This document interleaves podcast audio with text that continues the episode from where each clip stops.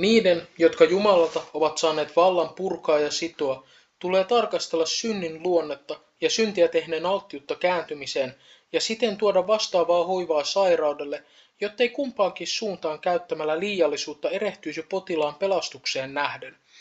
Sillä synnin tauti ei ole yksinkertainen, vaan kirjava ja monimuotoinen, ja työntää monia vaurion sivuvesoja, joista paha leviää laajalle ja etenee, kunnes se pysähtyy parantajan voiman eteen. Niin ollen tulee sen, joka osoittaa hengellistä parannustaitoa, ensin tarkastella syntiä tehneen tilaa ja katsella, kallistuuko se terveyteen vai houkutteleeko se päinvastoin oman luonnonlaatunsa johdosta sairauden luokseen, ja kuinka se noudattaa näiden välistä elintapaa, ja siinä tapauksessa, että se ei vastustele lääkäriä, eikä sielun haava päälle pantujen lääkkeiden käytön johdosta kasva, ansion mukaan jakaa sääliä, sillä on kaikki syy tuoda eksynyt lammas takaisin Jumalalle ja sille, jolle paimantamisjohto on uskottu, sekä parantaa käärmeen haavoittama. Eikä pidä työntää alas epätoivon jyrkänteeltä, eikä päästä valloilleen halua vapautua elämästä ja sitä halveksua, vaan kerta kaikkiaan yhdellä tapaa, joko tylympien ja kiristävien tai pehmeämpien ja lievempien lääkkeiden avulla asettua kipua vastaan ja ryhtyä taistelemaan haavan arpeutumiseksi, tutkien katumuksen hedelmiä ja viisaasti käsitellä ylhäiseen valaistukseen kutsuttua ihmistä. Meidän tulee siis tietää kumpikin, sekä ankaruuden että tuttavallisuuden vaatimukset, mutta niihin nähden, jotka eivät ole ottaneet vastaan ankaruutta, tulee noudattaa perinteenä annettua kaavaa, kuten Pyhä Basilius meitä opettaa. Tänään meillä on aiheena ekumeeniset kirkolliskokoukset ja ortodoksen kirkon kanonit. Ja kerropas meille Sami, mitä nämä oikein ovat. Niin, ekumeniset kirkolliskokoukset. Ekumeniset kirkolliskokoukset on siis tällaisia piispojen kokouksia, jotka ovat tapahtuneet ennen kahdeksatta vuosisataa, tai ennen kahdeksannen vuosisadan loppua oikeastaan. Ne on traditionaalisesti katsotaan, että ne ovat olleet pyhän hengen ohjaamia ja sitä kautta ovat erehtymättömiä. Niissä on muotoiltu ortodoksisen kirkon oppia, sanoitettu sitä. Eli voidaan sanoa, että kirkolliskokoukset eivät ole luoneet oppia, vaan ne ovat muotoilleet ja sanoittaneet sen jo olemassa olevan opin.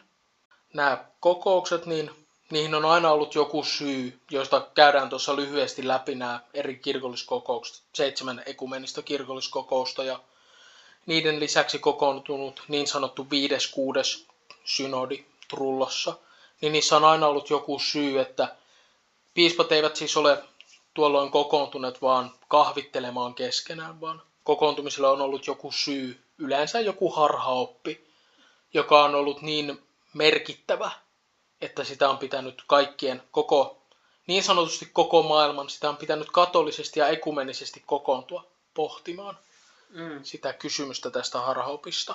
Kaikki kunnia kahvittelulle kuitenkin. Kyllä, kaikki kunnia kahvittelulle, mutta, mutta se ei ollut, ollut se pääpointti. Niin, valmiit aiheet on ollut siellä. Kyllä. Kyllä. Ää, ja tässähän on tämä, että nämä on aina ollut siis keisarien kutsumia nämä kirkolliskokoukset. Ihan vain sen takia, että koska keisari on ollut se, jolla on ollut kyky järjestää näin massiivinen tapahtuma. Mutta keisarit ei ole kutsunut näitä siis omasta päätösvallastaan, vaan se on ollut kirkon esittämä pyyntö, yleensä siis kirkon joidenkin piispojen esittämä pyyntö keisarille, että nyt on ongelma, meidän pitää kokoontua pohtimaan tätä. Voiko keisari laittaa tällaisen yleisen kutsun koko niin, kirkkokunnalle? Niin, itse olen ymmärtänyt se ihan näin konkreettisesti, että ei ollut niin kuin yleistä postilaitosta, vaan oli vain keisarin posti ja sitten se vaati keisarin käskyn. Kyllä, siis juurikin näin, Vaikka että... sisältö olisi ollut kuinka kirkollinen tahansa. Niin... Joo, siis juurikin näin, että vain keisarilla on ollut niin kuin kyky laittaa näin massiivinen ja pitkän kantaman postitus etene, eteenpäin. Näistä sy- kirkolliskokouksista voisin vielä sanoa sen verran, että siis ortodoksinen kirkko, kuten tuossa jo vähän tuli ilmi, niin tunnustaa siis seitsemän ekumenista kirkolliskokousta. Ja protestanttiset kirkot ja roomalaiskatolinen kirkko ei tunnusta näitä kaikkia, tai sitten vaan osittain. Ja tähän on siis syynä se, että lännen ja idän välinen, tai niin kuin välit jä, vähän kiristy tuossa, no siis se kiristyminen alkaa jo 600-luvulla ja sitten niin kuin kulminoituu vuoden 1054 ää, skismaan, jossa roomalaiskatolinen kirkko erkaantuu Mm. yleisestä katolisesta kirkosta ja muodostaa sitten oman ryhmänsä, eli roomalaiskatolisen kirkon, josta sitten myöhemmin on erkaantuneet kaikki protestanttiset kirkot. Ja tämä myös sitten on johtanut siihen, että ei ole tullut enempää ekumenisia kirkolliskokouksia kuin nämä seitsemän. Että roomalaiskatolinen kirkko puhuu, heillä taitaa olla yli 20 ekumenista kirkolliskokousta. Mutta niistä suurin osa on, sit, on nämä seitsemän, ja sitten sen jälkeen heillä on tullut lisää vielä siihen. Niin heillä on omat näin, omia, Omia. omia. konsiileja. Omia kirkolliskokouksia, siis ne ihan tunnetaan ekumenisen kirkolliskokouksen nimellä mun mielestä siellä. Heidän ki- kirkossa, joo. Mun mielestä kyllä.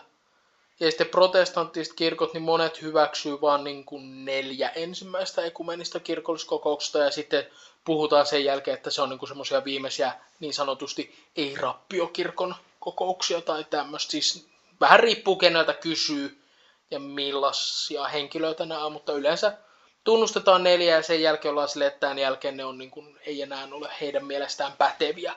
Joo, ja en ole siis missään määrin lukenut erityisesti protestanttista teologiaa, mutta minun tuntumani on niin kuin se, että esimerkiksi luterilaiset tuntevat aika hy- huonosti ekumenisia kirkolliskokouksia, että, että tuota, meidän Joensuun koulutusohjelmassa nyt myös lute- tai läntisessä teologiassa kuuluu nykyään tämmöinen ortodoksinen dogmatiikan kurssi, niin kun näitä ekumenisia kirkolliskokouksia käsitellään siellä kurssilla, niin se tulee monille niin kuin yllätyksenä nämä kokoukset, että näitä on edes ollut olemassa. Kun taas ortodokseja se on jo kouluopetuksessa. Tämä on niin kuin hyvin tämmöinen perustavanlaatuinen. Että... Siis siinä näkyy se ero, että kun jos just, just jos mietitään sitä vuoden 1054 skismaa ja sitten 1500-luvun luterilaista tai protestanttien eroamista roomalaiskatolisesta kirkosta, niin siinä näkyy se omalla tavallaan nyt ehkä vähän ilkeän kuuloisesti sanottu, mutta semmoinen tietty tradition hylkääminen, että niin kuin jotenkin ajatellaan, että Augsburgin tunnustus, joka siis on tämä protestanttisten ryhmien niin kuin avain, semmoinen tärkein, niin sielläkään ei siis puhuta ekumenista kirkolliskokouksista mitään. Ei näy, ei, sitä ei myöskään mainita Calvinin teologiassa tai Lutherin teologiassa tai Melanchtonin teologiassa, jotka on näitä äh, protestanttisen kristillisyyden niin kuin grand old maneja, Mm. avainhenkilöitä.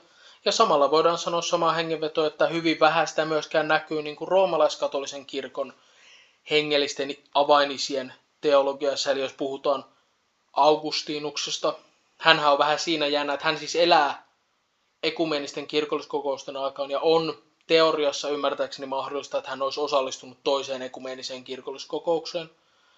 Että hän osallistuu sitten paikallisiin kirkolliskokouksiin Karttagossa, mutta hän ei juurikaan niissä muissa ole mukana. Ja hänen teologisissa puheissaan se ei näy nämä ekumeniset kirkolliskokoukset. Akvinolainen puhuu hyvin vähän, jos ollenkaan muistaakseni summa teologiassa ekumenista kirkolliskokouksista tai niiden päätöksistä.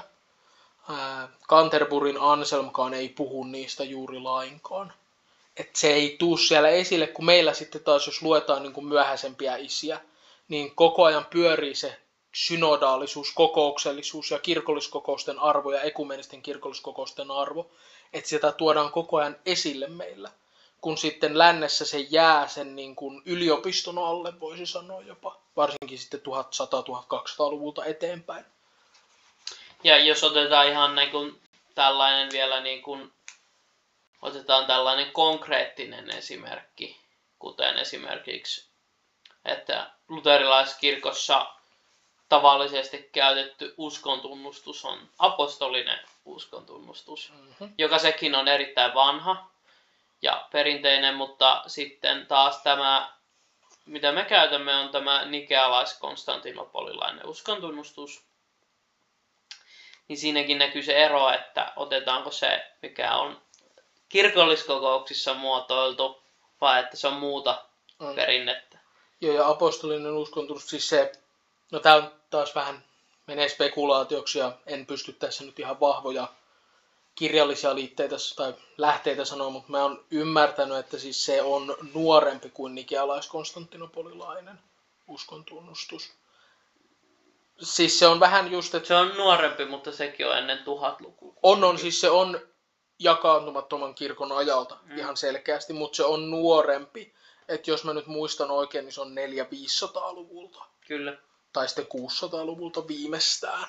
Ja, apu, ja sitten joskushan on vähän hassu, kun ekumeenisissa yhteyksissä jotkut esimerkiksi luterilaiset kokevat, että no niin, nyt ollaan ekumeenisesti koolla, käytetään tätä nikealais-konstantinopolilaista uskontunnustusta, mutta se on itse asiassa huonompi uskontunnustus ortodokseille, koska siinä versiossa, mitä he käyttävät usein, on filioque-lisäys Vanha ja kun- pojasta. Kyllä, vanha kunnon filioque. Niin se on ortodokseille huonompi vaihtoehto kuin käyttää sitä apostolista. Kyllä, siis ehdottomasti. Ja tässä on ehkä se, että, ja tämäkin omalla tavallaan itse asiassa, jos nyt sallit tämmöisen pienen rönsyn tässä, niin tässä niin kuin näkyy se, että apostolinen uskontunnustus, siis kaikessa siis se on kaunis uskontunnustus, se on hyvä, mutta se on tosi opillisesti silleen paljon ohuempi kuin nikealais-konstantinopolilainen. Se on löyhä kyllä. Se on todella löyhä ja se on lyhyt.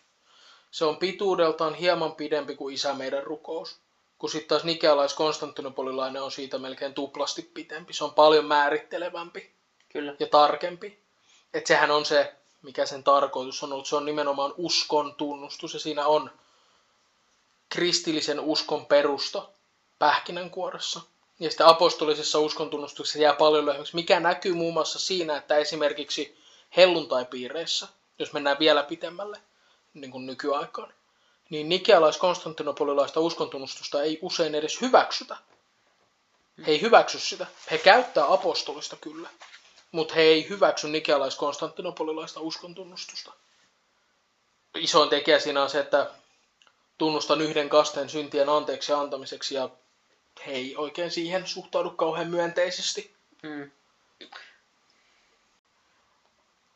No miten nämä ekumeeniset kirkolliskokoukset, niitä on tosiaan seitsemän, Uh-huh.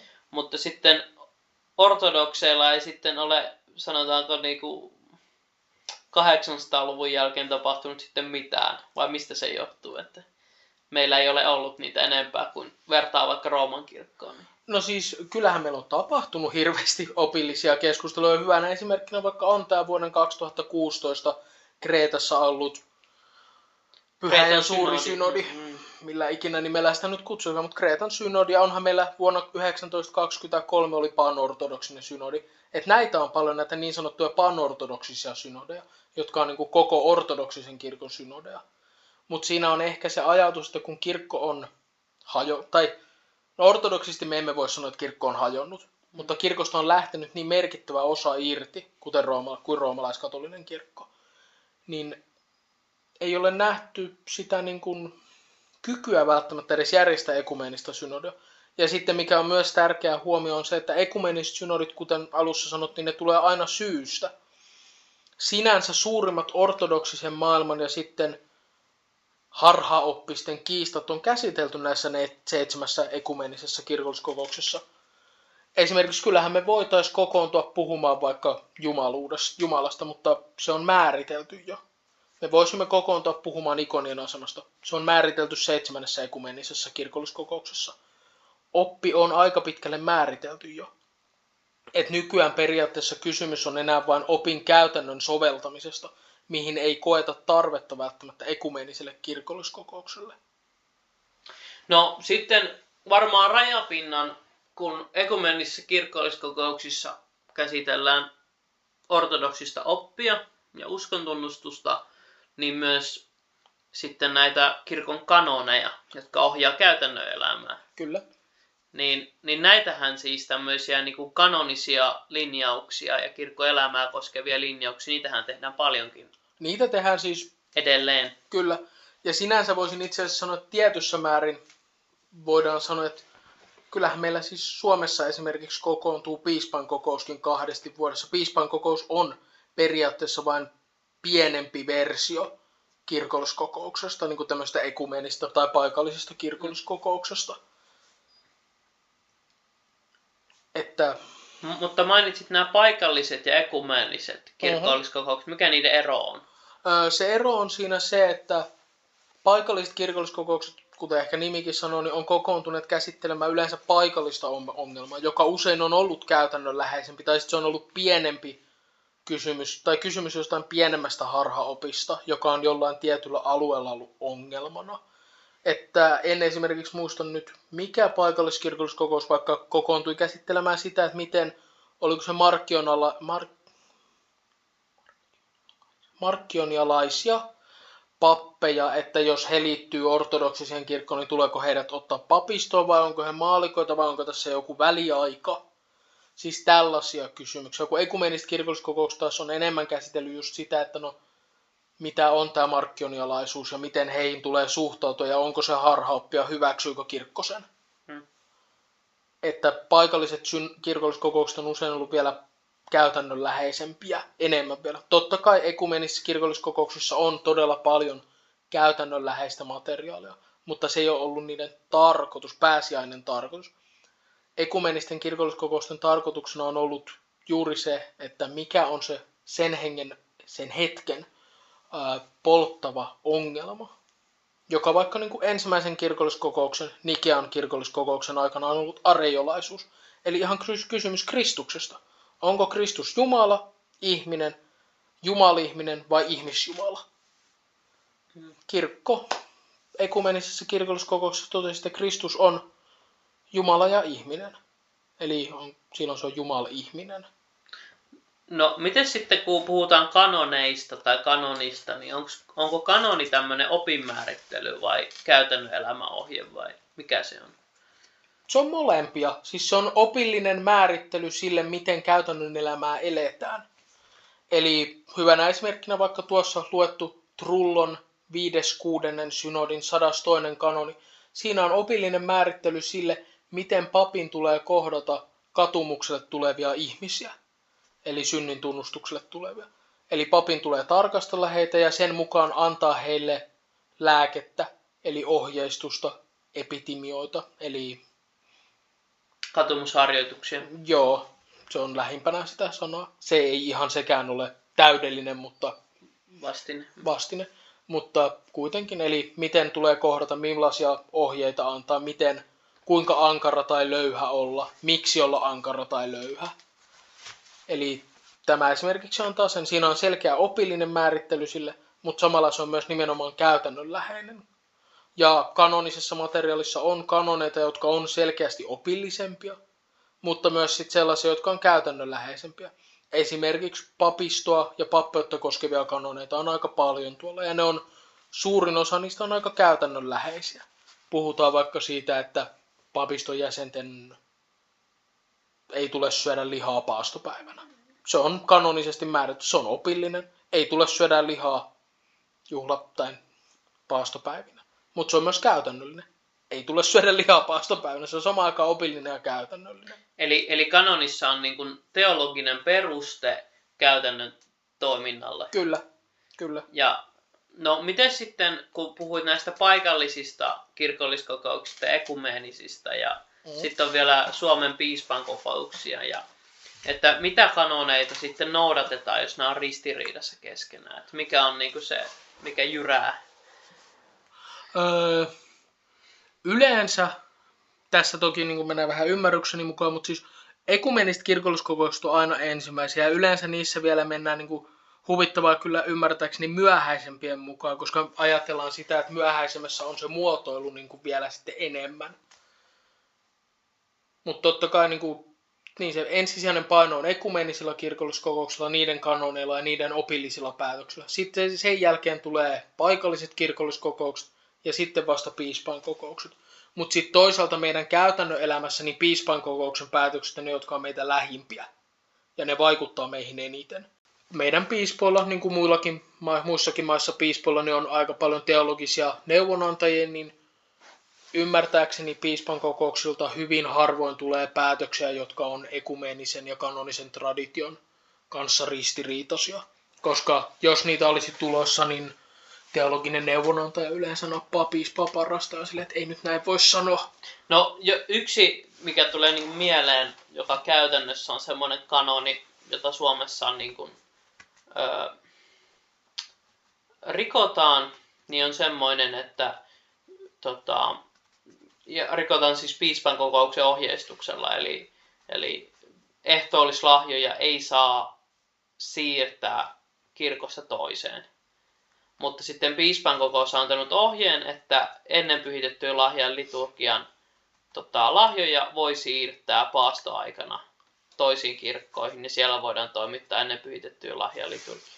Mm-hmm. Niin tämä on tämmöinen hyvin niin kuin käytännöllinen, jossa poiketaan kanonisesta linjauksesta. Ja se varmaan johtuu siitä käytännön syystä, että meillä on paljon kirkkoja, missä ei ole pappia. Että kun entisaikaan kanonit tai tuohon niin kuin ekumenisten synodien aikaan, niin jokainen kirkko, niin siellä on ollut yleensä pappi. Niin siinä on ollut se ajatus, että silloin ei tarvitse myöskään, eli jos ei tarvitse, niin miksi sitten lähteä siihen ja sitten nähdään niin kuin hyväksi jopa kieltää se, koska siinä on riski, että sitten ehtoollislahjoja menee sekaisin. Ja sitten vielä se, että sehän edellyttäisi, että viikonloppuna täytyisi toimittaa palvelus siinä paikassa, missä toimitetaan myös viikolla Eipä. ennen pyhitettyä lahjaliturgia. Kyllä, ja meillä ei yksinkertaisesti ei ole pappeja joka kirkkoon. Niin, ja sitten kun aika usein palveluksia toimitetaan Sasounissa ja rukoushuoneissa ja seurakuntasaleissa ja milloin missäkin, niin, niin leirikeskuksissa, niin, ja tämä on siis hyvä asia. Kyllä. Mutta tuota, et sitten niin kun, sen vuoksi piispan kokouksen ohjeistuksella sitä niin kun, säännönmukaisesti niin kun rikotaan Joo. tätä ohjeistusta. Kun kanoneissa puhutaan myös tämmöistä messiaa-liinisuudesta, eli kyseenalaistetaan, että jos pappi on vaikka sy, tota, messiaaliset kyseenalaiset sen, että jos pappi on syntinen, että onko hänen ehtoollisensa validi. Niin kirkon kanoneissa on hyvin selkeä linjaus, että kyllä, kyllä on validi ehtoollinen, vaikka mm. pappi eläisi millaista elämää tahansa. Mm. Joo, ja siis tähän oli esimerkiksi tämä, minkä takia vaikka Karttaagossa vuonna 419, tämä mihin Augustinuskin osallistui, niin se oli donatolaiskiista silloin, joka muistaakseni oli tämä, että jos pap... Ei se on aikaisemmin, se on joku toinen, mutta esimerkiksi jossain paikalissynodissa ja myös ekumenisessa kirkolliskokouksessa pohditaan tätä, että miten näitä pappeja tulisi kohdella, jotka on vainoja aikana sitten kieltäneet uskonsa, mutta ovat sitten palanneet takaisin uskoon. Niin tämä on esimerkiksi semmoinen, mikä on yhdessä tai kahdessa paikalliskirkolliskokouksessa ja sitten vielä ekumenisessa kirkolliskokouksessa pohdintana. Ja tässäkin ehkä muuten nyt pienenä rönsynä näkyy niin kuin ekumenisten ja paikallisten kirkolliskokousten hierarkkinen järjestys, niin on se, että ekumeniset kirkolliskokoukset on vahvistanut paikallisten kirkolliskokousten kanonisen materiaalin. Eli tässä, mikä me tunnetaan nimellä paikalliskirkolliskokousten synodit, nämä kanonit, paikalliskirkolliskokousten kanonit, niin se on siis ekumenisten kirkolliskokousten vahvistama. Eli on varmasti ollut siis muitakin paikallisia kirkolliskokouksia, missä on pohdittu sen alueen ongelmia, mutta niitä eivät ekumeniset kirkolliskokoukset ole vahvistaneet kanonisiksi, koska niitä ongelmia ei ole nähty ja niitä vastauksia ei ole nähty sen luonteisina, että niitä olisi tarvinnut vahvistaa. Ja itsekin olen lukenut noita Suomessa, suomeksi löytyy sekä nuo ekumeniset kirkolliskokoukset että paikallis paikalliset kirkolliskokoukset ja sitten vielä nämä pyhien isien kanonit, niin niissähän on ristiriitoja. Että, että sitten myöhemmät ekumeniset kirkolliskokoukset tota, kumoaa niitä edellisiä Joo. paikallisia päätöksiä. Kyllä. Joo, siis onhan näitä. Toki että on... E- kanonitkaan ei ole niin stabiili asia, vaan ne kehittyy. Ne muokkautuu hieman ja on jotain poikkeuksia. Nyt voidaan vaikka mainita tämä mikä tässä nyt on ollut aika paljon esimerkkinä Kartaagon 419 paikallinen kirkolliskokous, joka vaikka suhtautuu pap- papiston, no siis aviovaim, papiston ja heidän aviovaimojensa suhteisiin niin hyvin lähelle, ja siinä näkyy semmoinen kehitys, mikä sitten myöhemmin johtaa läntisessä kristikunnassa tähän selibaattiin, pappiston selibaattiin. Koska siellä on esimerkiksi tätä, että jos... No sanotaan nyt vaikka, että minulla olisi vaimo ja minut vihittäisi nyt papiksi. Niin Kartaagon paikalliskirkolliskokouksen traditiossa, niin minä en saisi olla avioyhteydessä vaimooni ollenkaan, Koska olet pappi. koska olen pappi. Ja se mainitaan monessa kanonissa, että se ei ole vain yksi kanoni siellä, vaan siinä on kolme tai neljä niistä kanoneista, jotka puhuu siitä. Kun sitten taas ortodoksinen yleinen traditionaalinen hyväksyntä, mikä on ekumeenisten kirkolliskokousten näkemys, on se, että paaston aikana ei tule olla, eikä myöskään ennen ehtoollisen jakoa. Eli ekumeeniset kirkolliskokoukset ikään kuin kumoaa tämän. Ne on löyhempiä tässä, koska nekin ilmaisee tänne, että tulee pidättäytyä avioyhteydestä tiettyinä aikoina. Mm. Eli paastot ja sitten ennen ehtoollisen, joka toki nyt nekin on aika ankaria, koska se tarkoittaa yli puolta aikaa vuodesta. Mm. Koska kaikki keskiviikko perjantai-paastot, kaikki paastot ja sitten lauantai-illat. Ja kanoneissakinhan siis perinteiset paastot, jotka vanhimmat paastot, jotka niissä mainitaan, on pääsiäistä edeltävä suuri paasto ja joulupaasto. Joo, Mutta näitä kesäpaastoja, apostolien paastoja, Jumalan paasto ei mainita. mutta keskiviikko ja perjantai-paastot mainitaan. Ne taas mainitaan. Niin, niin sitten tässäkin on tapahtunut kehitystä, että, että nykyään meillä on paastoaikoja enemmän. Kyllä. Niin, voisi joku voisi sanoa, että se on omalla tavallaan jopa regressiota, koska me emme paastoisi silloin, jos meille ei ilmoitettaisi sitä paastoksi. Koska tähän on tämmöinen, mikä siis, tässähän voidaan niin kuin katsoa nyt kahdelta kantilta. Joko opillinen muotoilu on kehittynyt, tai sitten oppi on jopa niin kuin mennyt alaspäin, regressoitunut, Mm. mennyt taaksepäin.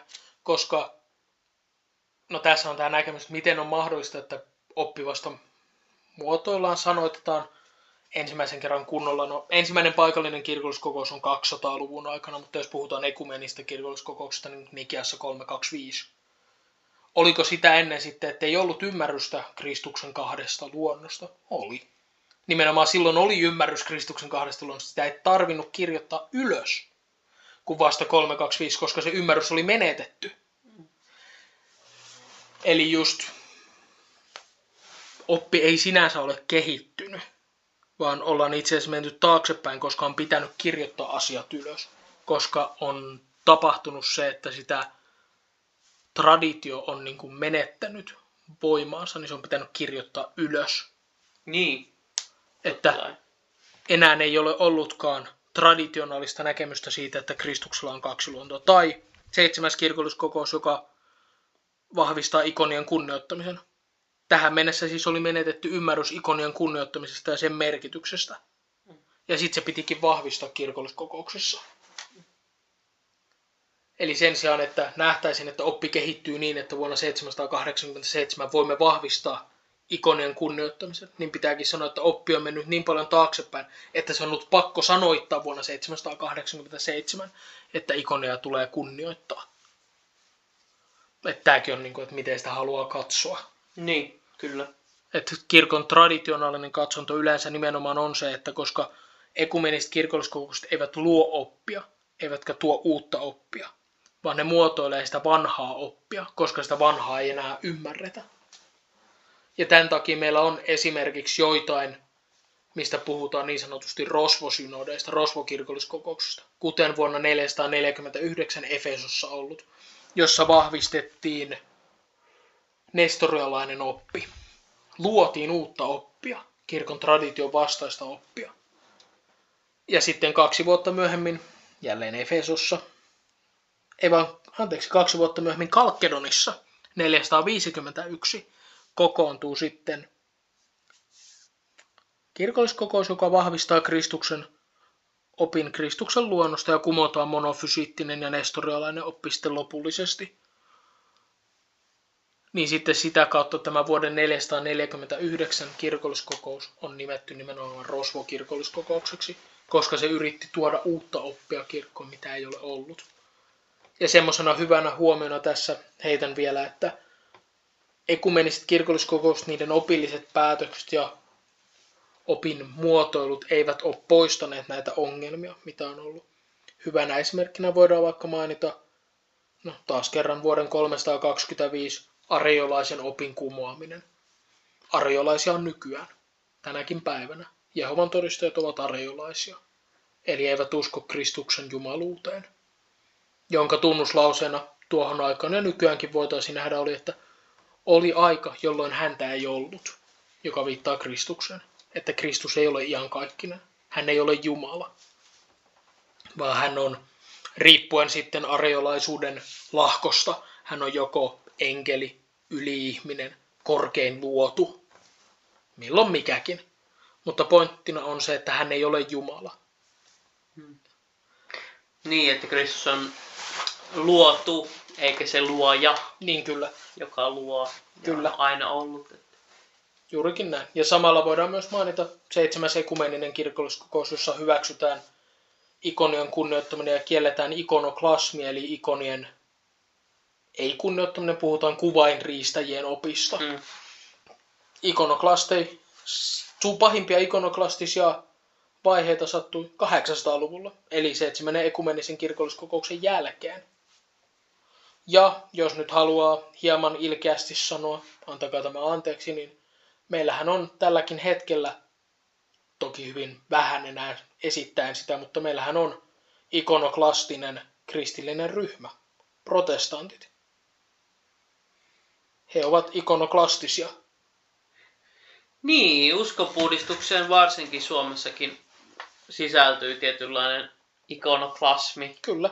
Eli monia kirkkoja sitten ne ikonit niin kuin peitettiin tai tuhottiin Niin, jo. tai ne seinämaalaukset. se- Seinämaalaukset, Kyllä. kyllä. Kyllä, jos me katsotaan opillisesti sitä, niin protestanttiset kirkot eivät hyväksy esimerkiksi Kristuksen tai Jumalan kuvaamista. Huvittavaa sinänsä, että monessa näistä sitten on jotain patsaita, missä Kristus esiintyy, mutta se on sivuseikka. Niin ja Mut- Mut tämä, tämä ehkä tämmöinen opillinen tiukkuus näkyy näissä kirkoissa, jotka on rakennettu uskonpuhdistuksen jäs- jälkeen, että ne on hyvin riisuttuja. Mm-hmm. Tosin tässäkään ei, he eivät ole kauhean tiukkoja. Esimerkiksi luterilaiset, koska sitten taas on alttaritaulu, löytyy kuitenkin käytännössä jokaisesta luterilaisesta kirkosta, Ja todella joka monet- ei löydy esimerkiksi kalvinistisista kirkoista, ei löydy ollenkaan mitään to- kuvia. Ja todella monessa luterilaisessa kirkossa on myös krusifiksi, joka on myös Jumalan kuva. Kyllä. siinä. Kyllä, kyllä. Ja siis se näkyy myös esimerkiksi Suomessa, jos menette joskus johonkin vanhoihin keskiaikaisiin kivikirkkoihin. Niissähän on valkoiset seinät Suomessa suurimmassa osassa. Toki nykyään sitä on pikkuhiljaa sitä valkoista kalkkia on ruvettu poistamaan, pesemään. Mutta ne kuvat on tosi haaleita ja kärsineitä. Ja se on just se, että silloin uskonpuhdistuksen aikana ja varsinkin ää, reformaation ortodoksian aikana, eli 1700-luvulla, niin se oli hyvin voimakasta viimeistään silloin, että niitä seinämaalauksia peitettiin kalkilla, kalkittiin. Ö, oma kotipaikkakuntani, eli Keurulla, niin siellä on vanhassa kirkossa, joka muistaakseni on 1700- ja 1800-luvun vaihteesta, niin siellä yllättäen itse asiassa on seinämaalaukset.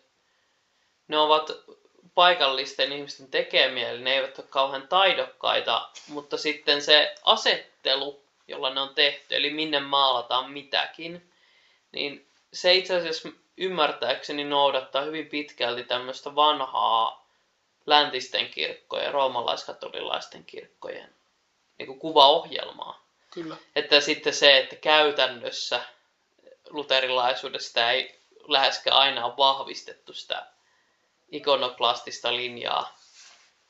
Ja sitten nykyään tietysti vielä on, tekisi mieli sanoa, että jokaisessa kristillisessä, melkein jokaiseen kristilliseen kirkkoon, jos tuodaan uusia kuvi, Jumalan kuvia, niin ne on aina bysanttilaisia ikoneita. Kyllä. Eli roomalaiskatolilaiset ja luterilaiset ja muut protestantit mielellään ottaa niitä.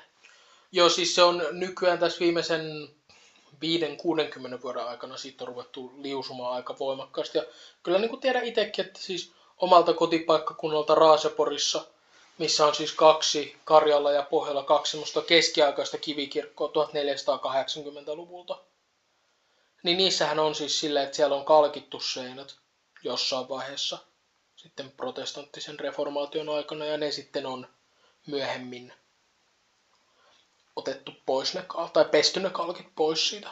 Mutta faktahan on myös se, että se kalkitseminen ja sen peseminen, niin sehän vaurioittaa näitä kuvia tosi paljon. Että ne on haaleempia ja sitten kärsineempiä.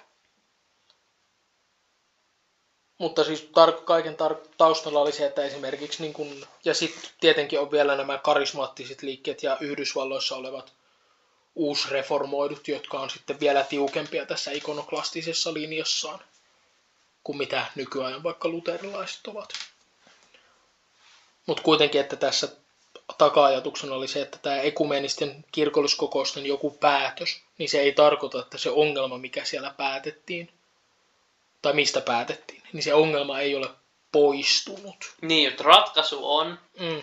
ja ortodoksit usein niitä ratkaisuja vaalivat, Uh-huh. että, mutta sitten se haasteet pysyy. Tietysti jonkun, jonkun verran se kenttä elää niin sanotusti, että, että mit, mitkä haasteet on tavallisempia kuin toiset. Että, Kyllä. että esimerkiksi tämmöinen tietynlainen gnostilaisuus, että, että tieto on vaan tietyllä rajatulla porukalla. Salaisen tiedon. Salainen tieto on vaan tietyllä porukalla ja muut, muut eivät voi sitä ta- saavuttaa, niin se on niin kuin aina Joo. On, ja siis kyllä niin kuin esimerkiksi vaikka areiolaisuus, niin onhan se pysynyt nyt viimeiset 100, 150 vuotta, niin se on ollut juttu ja tulee olemaan vielä hyvin pitkään juttu. Mutta sitten esimerkiksi tämmöiset vahvan dualistiset liikehdinnät, että, että erotellaan niin kuin, että, että sielulla ja äh, ruumilla ei mitään tekemistä ja toistensa kanssa ja sitten ehkä vielä, että niin, niin tämmöinen vastakkainasettelu nykyään on niin kuin harvinaisempaa, koska valtavirta-ajattelussahan niin kuin tämmöinen tietty mystinen sieluhan jopa otetaan pois, että sitä ei ole. Eli kaikki on vain biologia tai sitten se jotenkin se on biologiassa, että se on tietty osa kehoa tai sitten se, jos se on jotenkin esimerkiksi buddhalaista, niin se virtaa kehossa tai jotenkin vastaavasti, että, että se ei niin kuin, tämä kysymyksen asettelu on jonkun verran myös muuttunut. Joo, vaikka tuossa itse asiassa, jos nyt saan puuttua sen verran, että kyllähän niin kuin dualistinen näkemys nimenomaan löytyy hindulaisuudesta ja buddhalaisuudesta, jossa nähdään se, että kun meillä on näkemys siitä, että on niin pelastus, niin näissä ryhmissä sitten taas on näkemys siitä, että se pelastus oikeastaan tapahtuu vasta sitten siinä, että sielu vapautuu tästä maailmallisesta kierrosta ja ruumiista. Nirvana-oppi esimerkiksi ja onko se samsara se, Kyllä, ja siihen liittyy polttohautaus myöskin, että että vapa- Vapaudutaan poistetaan se ruumis, kyllä. Että onhan tässäkin esimerkiksi tämmöinen hyvin voimakas dualistinen näkemys, hyvä sielu, paha ruumis. Mm. Että kyllähän ne, niin kun ne kysymykset on siellä, mutta kristillisten ryhmien sisällä ne on aika voimakkaasti hävinnyt. Mm. Nyt kysymys tästä dualistisesta. Kyllä niitäkin on, mutta niitä on vähemmän.